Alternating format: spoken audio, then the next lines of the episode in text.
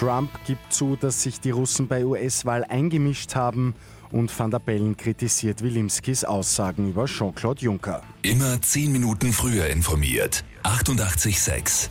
Die Nachrichten. US-Präsident Donald Trump gibt nun doch zu, dass sich Russland in die letzte US-Wahl eingemischt hat. In einem Statement nimmt er seine Aussage zurück und erklärt, dass es sich nur um einen Versprecher gehandelt haben soll. Ich dachte, dass es offensichtlich ist. Falls nicht, will ich das nun klären. Der Satz hätte lauten sollen, ich sehe keinen Grund, warum es Russland nicht gewesen hätte sein sollen. Er erkenne die Beweise seiner Geheimdienste selbstverständlich an. Bundespräsident Alexander van der Bellen übt scharfe Kritik an FPÖ-Generalsekretär Harald Wilimski.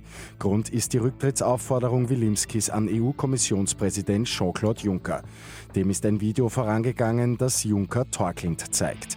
Für den FPÖ-Politiker ist klar, dass der EU-Kommissionspräsident betrunken gewesen ist, also definitiv rücktrittsreif.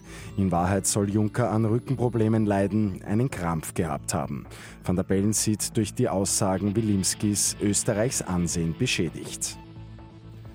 Der reichste Mann der Welt, Amazon-Chef Jeff Bezos, wird immer reicher, zeigt jetzt die Bloomberg-Liste der Reichen. Bezos Vermögen ist auf 151 Milliarden Dollar angestiegen. Microsoft-Gründer Bill Gates, zweitreichster auf der Bloomberg-Liste, hat 95 Milliarden am Konto. Und die Veterinärmedizinische Universität Wien ist weltweit auf Platz 6. Die gute Nachricht zum Schluss. Im nun veröffentlichten Shanghai-Ranking hat sich die Hochschule zum Vorjahr um zwei Plätze verbessert. In ihrer akademischen Disziplin ist sie die bestplatzierte Universität im deutschsprachigen Raum.